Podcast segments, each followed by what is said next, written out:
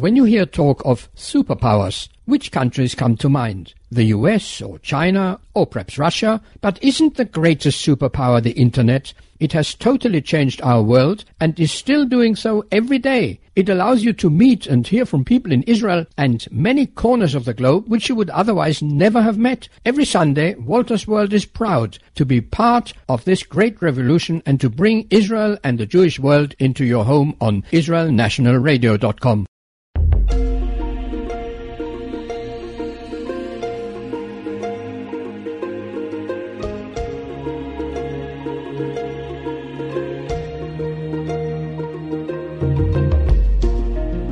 Shalom and welcome to all of you lovers of Hashem, His Torah, Israel, and the nations. You're here on the Noahide Nation Show. I'm one of your co-hosts, Ray Patterson. I'm so glad to be here with you and so glad to have you here with me. And let me go ahead and uh, let my friend and partner take advantage of that too, Mister Prescott Johnson. Come on in here, Prescott. How you doing? I'm doing great, Ray, and uh, I hope everybody out there is doing well. And uh, how how how's the weather down there today? Actually, this is the time of year that Texas gets nothing but wind. Uh, it kind of reminds me of when I was born and raised in Chicago. um, it's it's wind forever. And, okay. uh, at least the sun is shining, though. This is the time of year that we do get uh, a lot of wind, and just one of the things you you just deal with it. But I'd rather be doing that than you know shoveling snow and you know things like that. So I'm I'm happy. It's the weather's fine. yeah, yeah, yeah. No, uh, up here, I think the uh, the old saying, uh, you know, uh, I think it's what is it? March winds bring April showers, and April showers bring May flowers. What do May flowers bring? Pilgrims. Uh, oh, the Mayflower. Oh gosh, now you now you're gone and done it. You made my head hurt. All right. Well, listen, folks, we're not going to waste any more of your time. Let us go ahead and, and jump into this show because Prescott and I think we've got a, a real cool show coming up. And, in fact, it's going to be a series of shows. Uh, we have received a, a number of emails and also from our own personal experience, this sort of subject has come up. And that, my friends, has to do with the Messiah. And seeing as uh, both myself and Prescott were former Christians, we do know a bit about the subject. So we're going to actually have a series of shows here that are going to be under the name of With a Real Messiah Please Stand Up. And each week we are going to be bringing you topics that are directed at this title because it is so very, very important. And we all need to uh, understand it and, and recognize the truth in it. And once again, neither Prescott or I are here to offend anybody. We're not here to step on anybody. Believe me, we are nothing but the messenger. And we're getting uh, enough emails about this that we wanted to go ahead and kind of address it in a way that is going to be uh, manageable because it is such a, an in-depth topic. We can't just do it in an hour.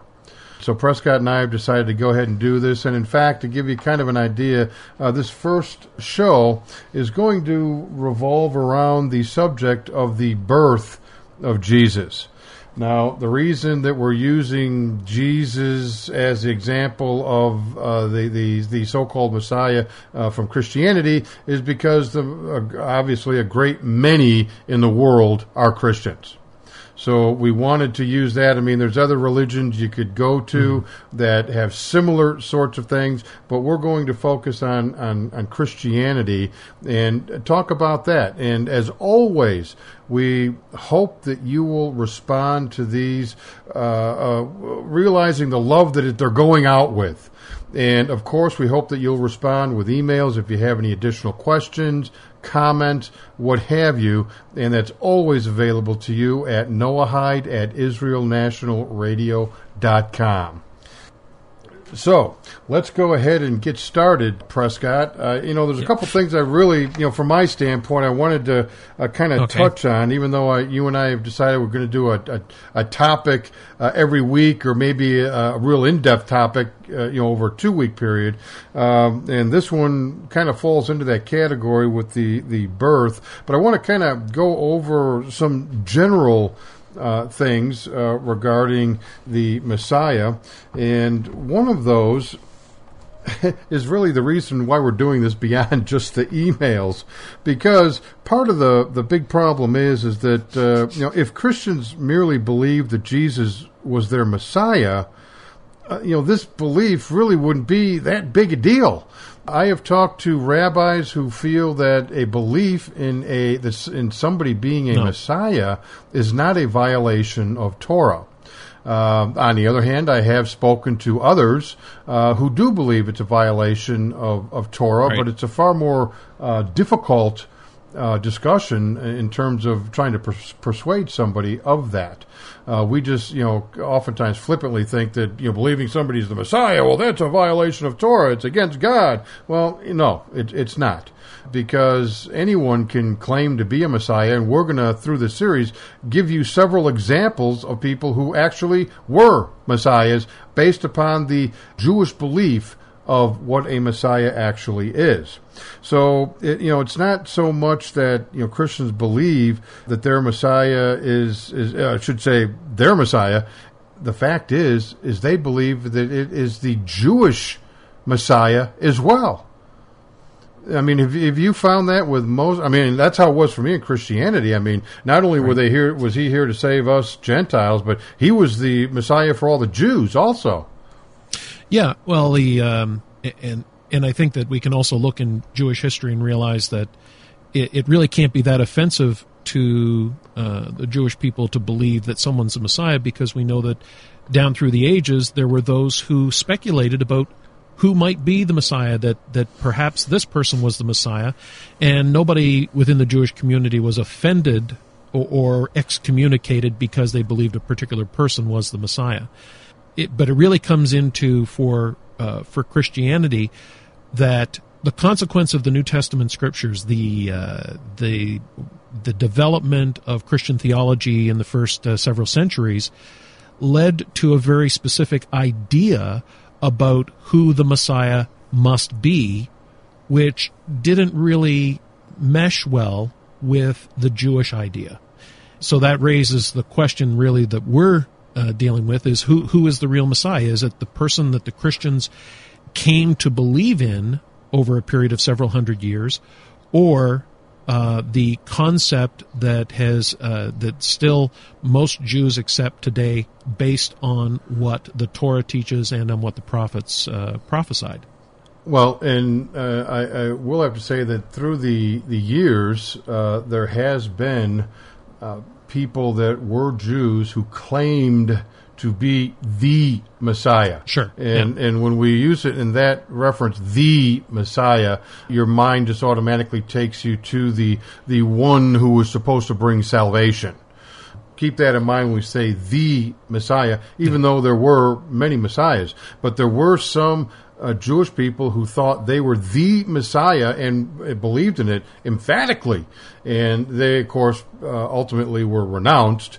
And uh, I don't want to get into the specifics of them, because that's not what this show is about. This is a little bit uh, uh, different than, than just that. But be it known that there have been many Messiahs along, you know, the historical timelines, mm-hmm. as well as many, uh, uh, shall I say, man gods, who initially started off as messiahs, the savior of men, and were actually eventually became deity somehow.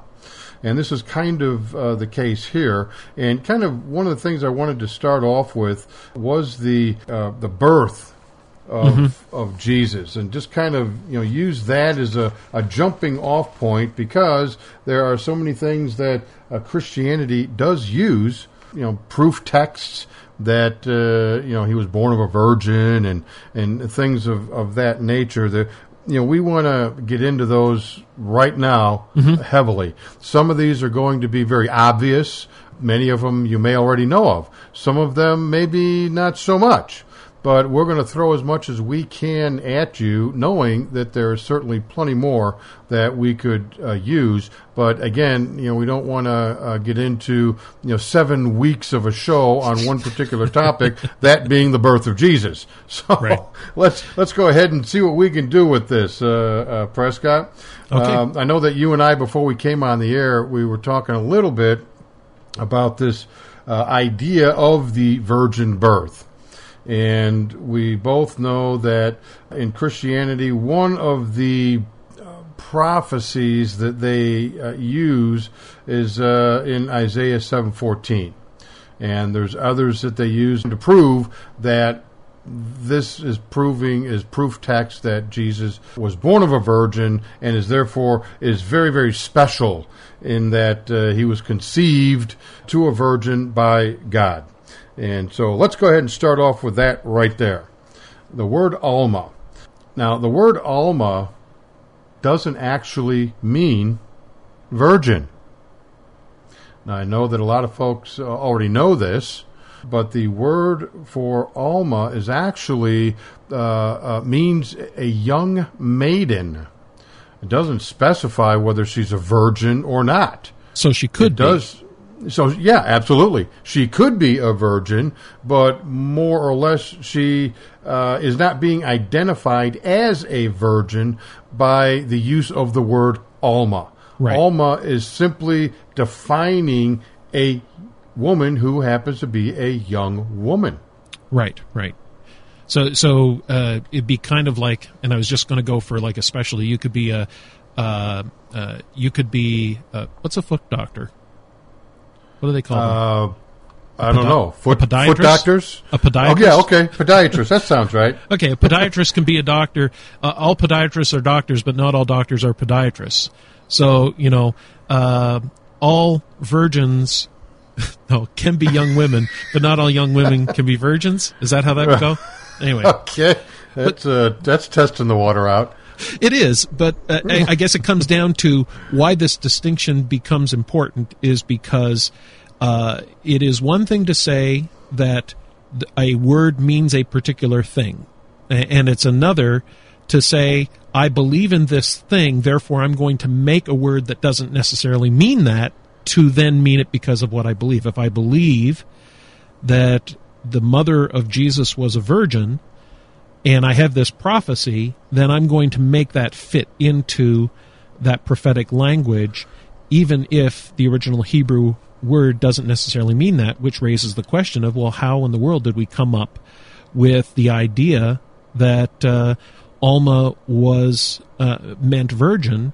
And it really ties into the um, the fact that uh, the text, I believe that the uh, New Testament writers would have been uh, referring to or referencing was the Septuagint, and they raised the question of, well, what what was the Greek translation of the of, of the Hebrew into the Greek?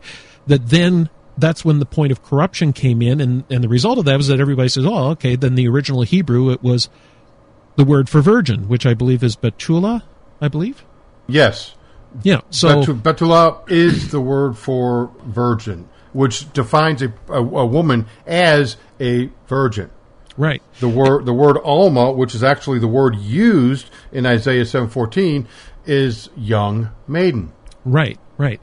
So then you have the result or a fight that had gone on. I, I remember re, uh, watching, uh, uh, this is a good source of information here, I think it was the Discovery Channel where they did a special on the Dead Sea Scrolls. And, of course, one of the things that had been argued down through the ages was whether whether this text had become corrupted uh, by uh, the Jewish scribes in trying to write Jesus out of the scriptures by introducing this word Alma instead of Betulah, which should have been the original or would have been the original word that was used to to support their claim.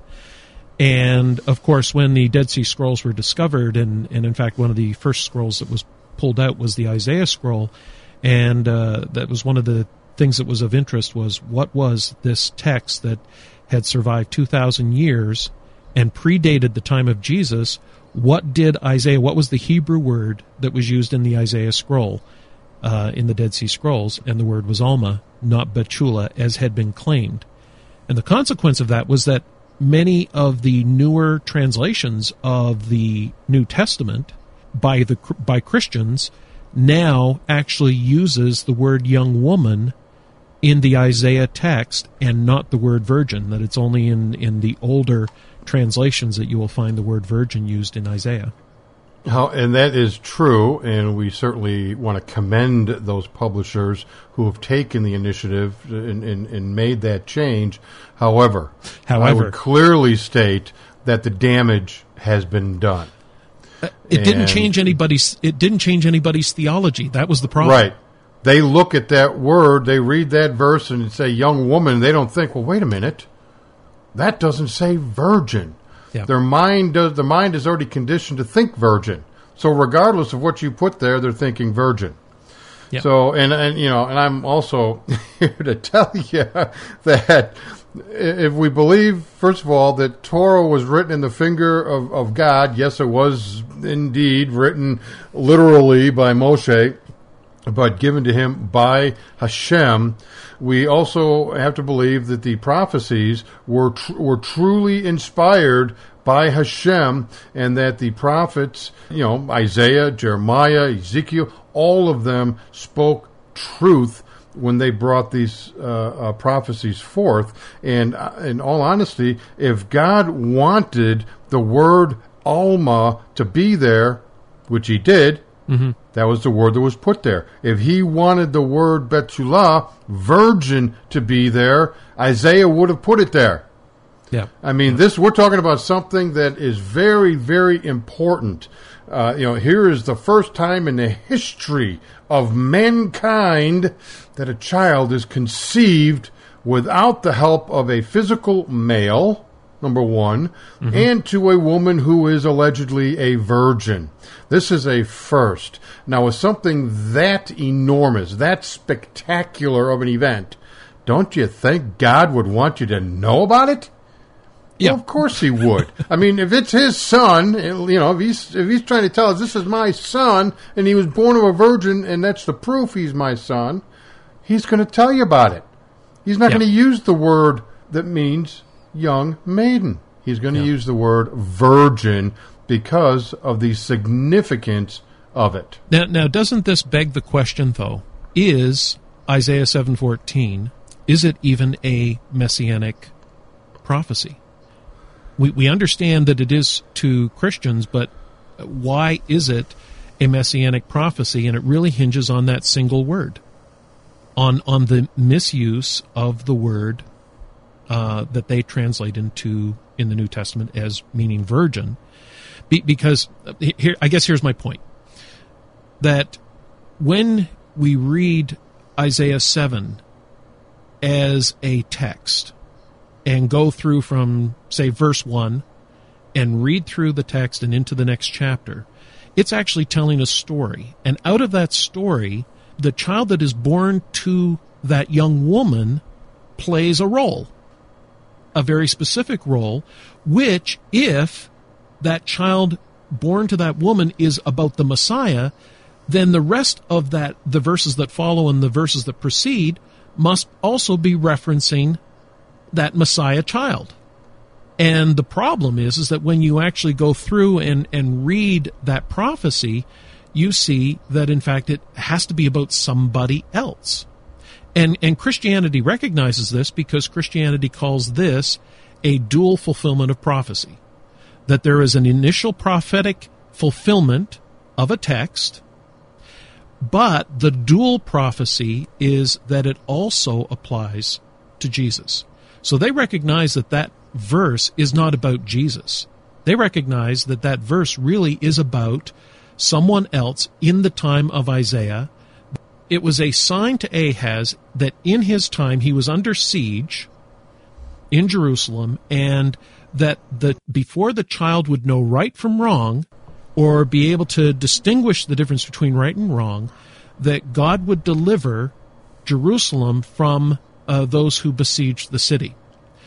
And and nobody disputes that prophetic meaning to Isaiah chapter seven. But out of that verse is plucked this single phrase that then is applied to someone uh, six or seven hundred years later. And it, it really is something that is pulled out of context to fit something else entirely. In fact, in the uh, because in the in Isaiah seven it says, "And his and you shall call, or his name will be called Emmanuel."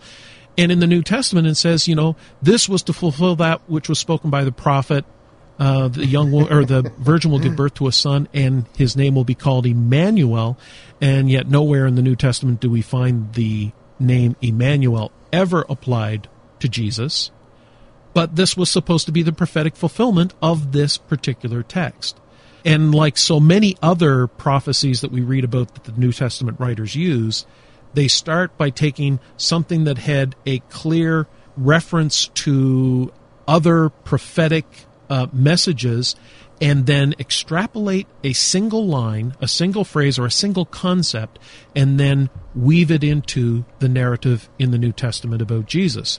And this is one of those cases where Alma or Betulah, or th- that this this one phrase then gets placed into the storyline.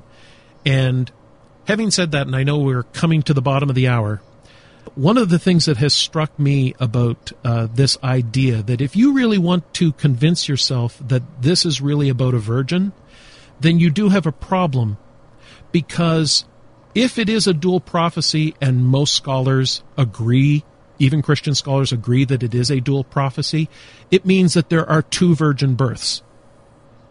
Because if it applies to Mary seven hundred years later as a virgin birth prophecy, then it also applied to the woman at the time of the prophecy who gave birth to the child, and she too had to be a virgin, and therefore there had to be another Immaculate Conception, and no Christian makes that argument. This is very true. You know, I was just sitting here thinking, too, in, in terms of today, what people would say. I mean, what would you say if a woman walked up to you and told you that she was a, a, a virgin and just had just gave birth to a child? You'd probably, you know, laugh her out of town or call for a rubber truck. Rubber truck. And so it's and it's not like, you know, I mean, it wouldn't be unrealistic to think that. I mean, in fact, that's more real to believe that than anything else. Um, why would the people of that day, you know, you know, Mary and Joseph, uh, you know, come up and tell them that, uh, uh, you know, I, I, I was a virgin and gave miraculous birth to this uh, child? What do you suppose the people of that time were going to say? Mm-hmm. That, oh, well, how nice is that? Oh, boy, let me let me get you let me get you a cup of coffee. You yeah, know? Well, you know, if, if really, if if it was, um, uh, well. If it really was expected that uh, a Messiah was going to be born from a virgin, then uh, there shouldn't have been any fear in Mary basically proclaiming her virginity and being with child. Right. And I think we're probably going to get into some of that fear in the second half of the show. But in the meantime, Prescott, we're going to have to scoot out of here so uh, Israel National Radio can do a little business. So, folks, stick around with us. We'll be right back. Catch you on the other side.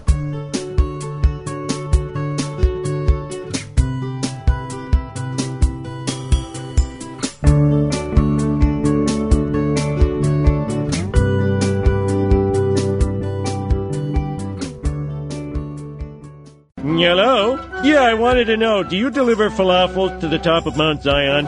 Great! I'd like a large falafel with pepperoni, sausage, and extra cheese. Yes, I know what a falafel is. You're listening to israel national radio dot com. You people are so pushy.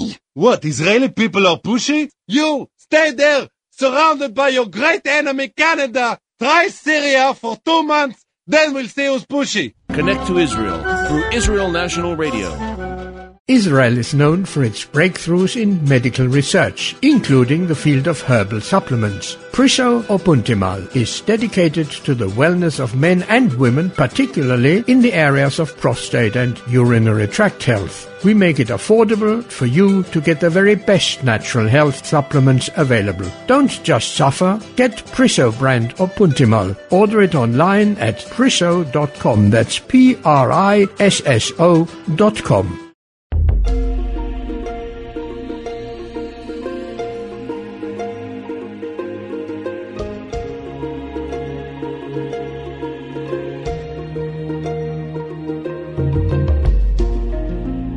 Welcome back, everybody. We definitely do appreciate you sticking around for the second half of our Noahide Nation show here. Prescott and I have been uh, talking about the virgin birth, or should I say alleged virgin the birth. Alleged.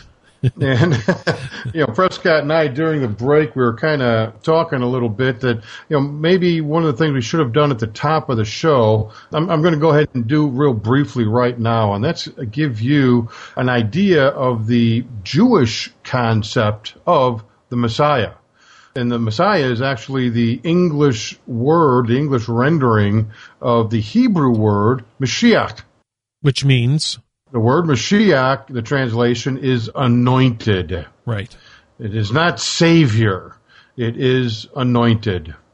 And it usually refers to a person that was actually initiated into God's service by being anointed with uh, anointing oil. And uh, there's many areas of the uh, Tanakh that discuss this. And, in fact, when you read about the uh, temple Uh, utensils and everything that went with the temple itself, part of it was the anointing oil. Mm-hmm.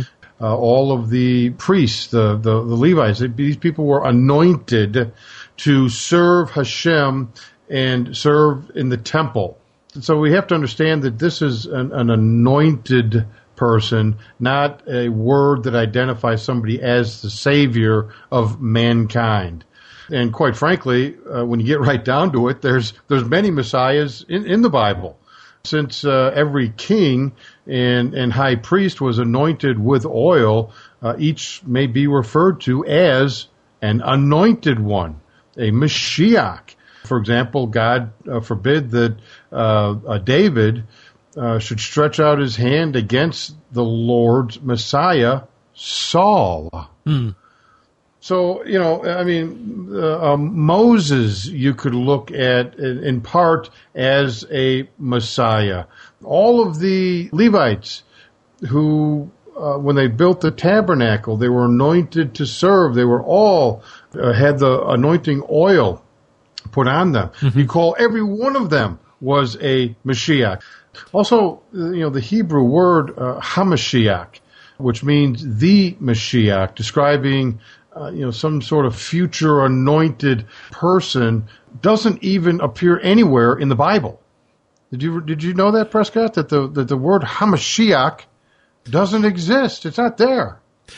Well, now I did know that, but only because it became something that, in the course of study, you discover when you start looking at these things, which is why most right. Christians aren't aware that this is not the case because they don't go looking for these things. Right. Well, in fact, in Judaism, there is not supposed to be this intense focus on the Mashiach. That's not what Judaism is all about. That is not what Torah is all about. It's uh, whereas in Christianity, the entire focus is yeah. on a Messiah. So there is a radical difference. I mean, you want to talk about two sides of a coin, there it is. Yeah, yeah. Uh, in Judaism, Mashiach is not significant. In Christianity, it's the only significance. Right. And the nature of the significance, too. In in Judaism, the idea of, of in terms of redemption and rescue and so on and so forth, really had to do with restoring the people to the land and the role of the land of Israel, whereas in the Christian idea, it's really about a kind of a spiritual redemption, a universalist redemption of mankind right. to atone for his sins through blood and so on and so forth, all of which are things that we're going to be talking about. But uh, it's really two very different ideas about what I guess if we want to call it the Messiah, is supposed to do. Uh, because, of course, this is how Christians see Jesus as the Messiah, after which there are no more Messiahs necessary. Right. So let's let's get back into this whole thought process of the birth of the Christian uh, Messiah, or shall I say the alleged Christian Messiah. Some would even say the alleged birth, but nonetheless, let's go ahead and give him that one. Let's just assume for a moment that he was born, he was a, he was a real guy who was a Jew. So okay. One of the things, I mean, in Christianity, they, they consider this as a sign. This is this is this uh, this whole virgin birth thing was a sign. Well, I'm a little a little confused by this because, as, as I mentioned, uh, you know, before we uh, well, actually, when we wound up the uh, last segment, people of today would basically scoff at a person who said, "Oh, I just had a baby and it was a virgin birth." You know, they would do the, the, the same thing uh, back then. So, I mean, in, in this case, you know, this virginity was not something that could be openly displayed as a proof that something out of the ordinary happened, because, again, people would just, you know, they'd laugh, you know, they'd ridicule you. In fact, they might even just, you know, give you the boot out of the community. But it's nothing that would be thought of would take place by a, uh, shall we say, a virtuous uh, woman. Uh, a sign, by the way, must be, be something that is seen by all, that everybody can see that, oh, yes, indeed, this is a sign. Well, that certainly was not the case. So, you know, we have, you know, more, more difficulties associated with this whole idea of the virgin birth. Hmm. I mean, wouldn't, wouldn't you say? I mean, yeah. Well, it, it, it does kind of, I guess it, it raises uh, the question then, since the Isaiah text does say that this is a sign, would a young woman giving birth to a child be any more of a sign? Now, now here's my point. The text clearly says this shall be a sign. A young woman will give birth to a son, or a virgin will give birth to a son, no matter, no matter how you want to translate it. Right. Neither one really can become signs, because a virgin can't prove her virginity. And a young woman giving birth to a child is not new. It's not unique. It's not something uh, never done before. It's it's been done many, many times down throughout history, as each one of us, most of us, could attest to by being in existence, that many women have become pregnant and have given birth to children. So the sign really wasn't the young woman or the condition of the young woman. The sign really was that there was going to be a child who would then be the sign of what was relevant to the prophecy. This is why the child, if you go to Isaiah, uh, the next chapter in chapter eight, Isaiah says himself that the Lord has given these children to me, because if you go in the next chapter, it's actually Isaiah's wife, a prophetess, who gave birth to a child who then became the sign for the king that God was going to deliver him from his from his enemies. And exactly. I, and Isaiah says that the Lord has given these children to me as signs. Therefore, it's the child that is the sign, not the condition of the mother, whether she's a virgin or not. Precisely. Yeah. So uh, and it, and it never and it never could be in the first place, because the word virgin was never used. Th- exactly. And, but I, but I understand yeah. where you're coming from, because in the context of how Christian pastors portray this and right. teach it, is that you would think that a virgin birth would certainly be a sign. I'll, I'll guarantee you, yeah. if I knew with any degree of certainty that this had happened, I mean, I'm taking a hard look at it, yeah. and yet. I was a Christian for, gosh, I, you know, I don't even know how many years. Yeah. And I wish somebody had shared this with me early on uh, in my life. But yeah. such was not the case, and, uh, you know, I've had to find out uh, about it on my own. And that's kind of what we're trying to do here for folks, because, yeah. you know, a lot of folks have been questioning their own belief system. And at the same time, uh, a lot of Noahides, you know, people like you and I, Prescott, listen to this radio show. In fact, mm-hmm. a lot of them do. And oftentimes they run into people, whether they know them or not, it's irrelevant. They could be friends, uh, family, uh, could be somebody on the street. Starts talking to them and, you know, tries to save them. Yeah. And they feel, you know, defenseless against something like this because they don't really have enough of the texts that we're yeah. going to be relaying here to be able to use as a mechanism to uh, prove what they believe. Right. You know, maybe not so much, uh, you know, denigrating somebody who you're talking to, because you never want to do that, but at least be in a position to be able to demonstrate why you believe what you believe by using actual sources. So that's sure. kind of another reason why we're doing this whole series, because people will be able to download this and save mm-hmm. it and review it and, and use it. Yep. And hope, hopefully they will. Yep.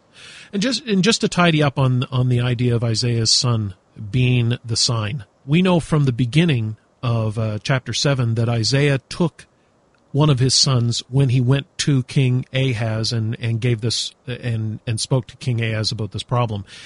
So the fact that he had another son in the next chapter would indicate what about his wife? That when she gave birth to their second son, she probably wasn't a virgin. So it would be ridiculous for Isaiah to use the word mm-hmm. because this is a second child. Right. So so this is just uh, some of the illogical pieces. When you pull them together, you realize that this really is about taking one verse and twisting or, or at least uh, intentionally using a another word, because there was a reason why it was necessary for the church, for, for Christianity, to promote this idea of the virgin birth. And that was about creating the picture of Jesus as the only one who could be sinless and perfect, and therefore be a substitute or, or an atoning sacrifice on the cross, part of the Christian message.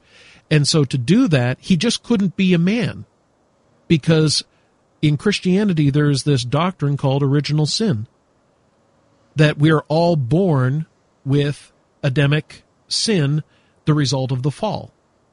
And therefore, God had to intervene and create a perfect human being, and God couldn't do that because all human beings were tainted with sin. By the by virtue of how they were born. The the fact that right. you're born, according to Christianity, you're sinful. Mm-hmm. Jesus had to be without sin. So, therefore, God had to intervene and get involved in the process, except for, and it's interesting because the, the Catholic Church and the Protestant Church really approach this in two different ways, and that is that God had to be involved and Mary had to be a virgin in order to produce the sinless Jesus, the problem being that Mary was a human being too. And certainly Mary sinned. Certainly Mary passed on her sin genes to Jesus, which is why the Catholic Church invented the Immaculate Conception. Right. The, and also why Mary has now, oh, what do they call it? Uh, uh, she's a saint or something. I, I remember hearing about it in the news. Uh, she's been elevated to almost uh, deity uh, well, in, yeah. in the Catholic Church. I, I mean, it's yeah. it's beyond compare. Well, I mean, the things that they've mm-hmm. had to do to convince their followers that Catholicism is correct. Yep. Well, uh, well, you have some- you have. A, a, a, forgive me, I just get on a rant here, but but you have. Um, you have the Immaculate Conception basically uh, at a point after Mary's parents conceived her, that God divinely intervened and removed the the the the sin gene, I'll call it, the, from Mary, so that she could then be sinless. Otherwise, there's no way that Jesus could be sinless. So she had to be without sin and not commit sin Uh, until she gave birth to Jesus. And then afterwards, according to Catholic tradition, she remained in perpetuity a virgin even after giving birth to Jesus. And and this is necessary in order to allow the doctrine of original sin to stand the scrutiny, because the minute that Mary and Joseph are involved in the uh, participating in in in in uh, in in um, oh gosh, isn't that my brain? Uh, my my brain just went blank. That Mary and Joseph had to be really removed from the process of creating Jesus. Otherwise, he would have human. Uh, he would have human D N A, human genes, and human sin, right? By virtue of that, so so they had to completely create this this very unique situation, which then opens up the question that I raised to some of the Catholics that I've encountered. Well, then why can't God just forgive my sin? If God could eradicate Mary's sin, why couldn't God eradicate my sin and your sin and everybody else's sin? It seems that there's always an exception to the rule that they create right. for Mary, you love it? Right? And it's kind of like, well, then then why couldn't God just forgive me if I come to him and, and say, God, forgive me. God, forgive me right. for my violation. And the thing that, and again, the part of the, the, the where, where the whole thing got off the rails is that many Christians actually believe that before Jesus arrives on the scene, that those who were not Jewish were lost and going to hell.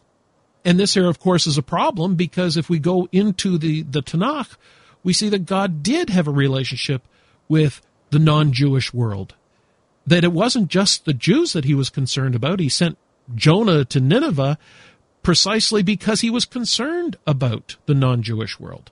And mm-hmm. and the Ninevites, they weren't asked to believe in a future Messiah, and they weren't asked to slaughter animals. They were just asked to repent of their wickedness and turn to God.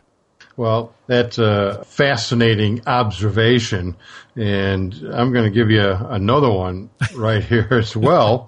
And this is from uh, my friend and yours, Paul. In, in Galatians four four, uh, Paul claims that God sent forth his son, born of a woman, born under law.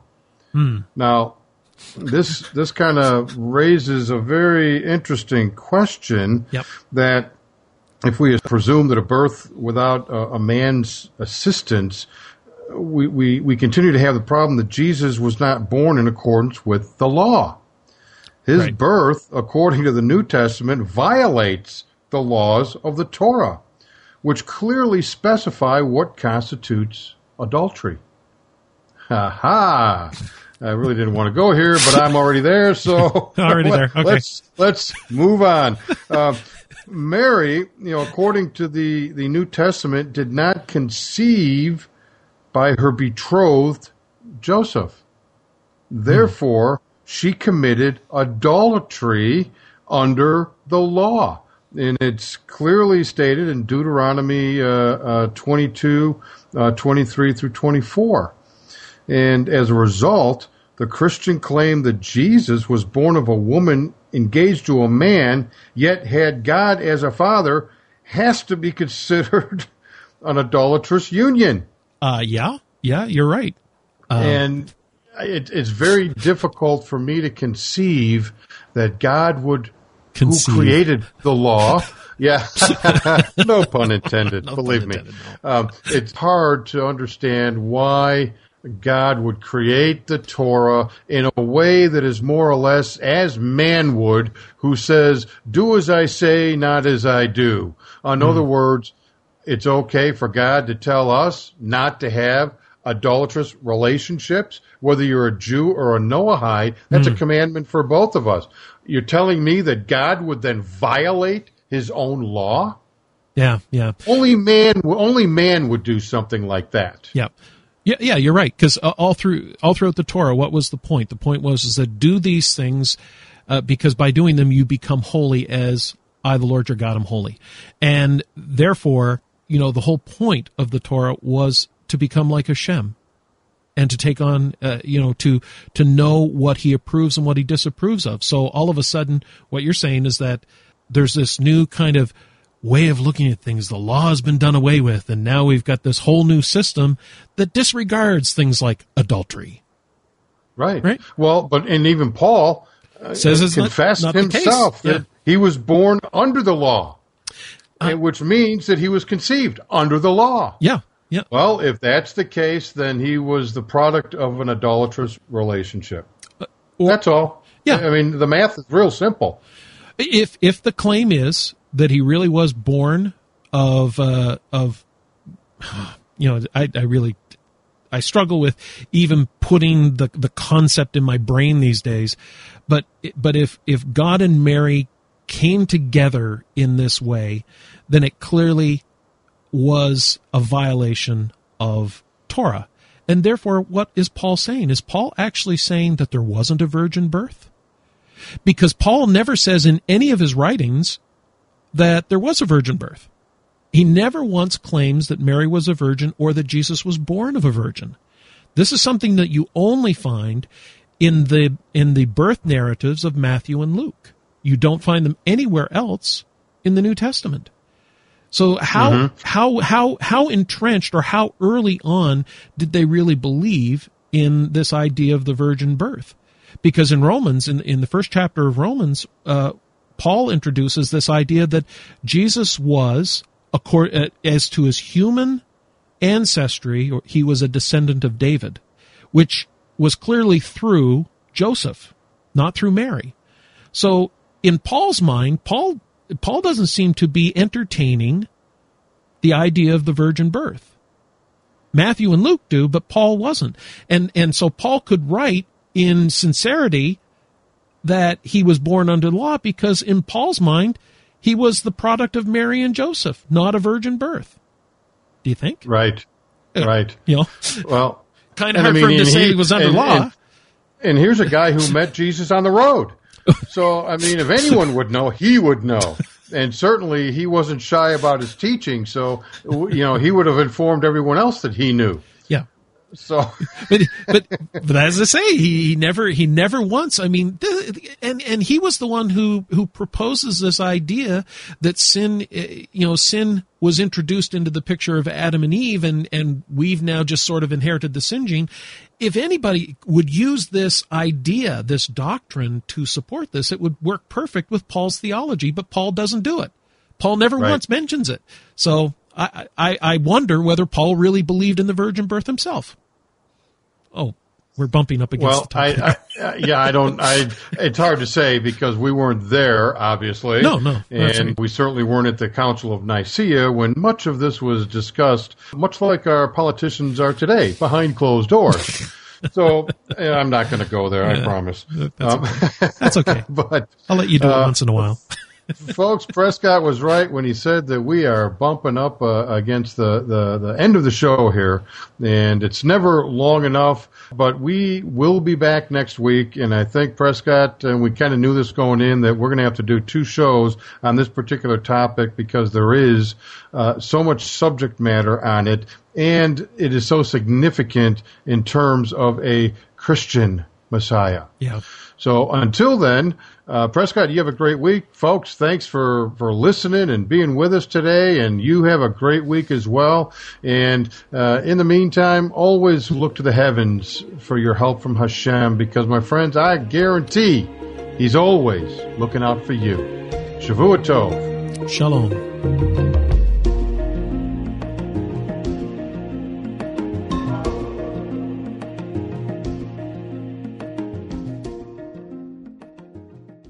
Get your very own copy of the New York Times from May fifteenth, nineteen forty-eight, declaring the State of Israel's independence. A full-size reprint of the entire newspaper covering Israel's reestablishment. Own a piece of history. Click on Israel Celebrate sixty dot com. Over twenty-five thousand copies have been distributed. That's Israel Celebrates, the number sixty dot com. He Medinat Israel. Arut Sheva's Israel National Radio and Foundation Stone present Landmines with Barnea Sullivan and David Wilner. It's about making archaeology accessible to civilization's end user. It's about where we're from. It's about where we're going. It's about the land of Israel and making sense of our fascinating national heritage. Tune in for Landmines every Wednesday from five p.m. to seven p.m. Israel time. That's Foundation Stone's Landmines on Israel National Radio.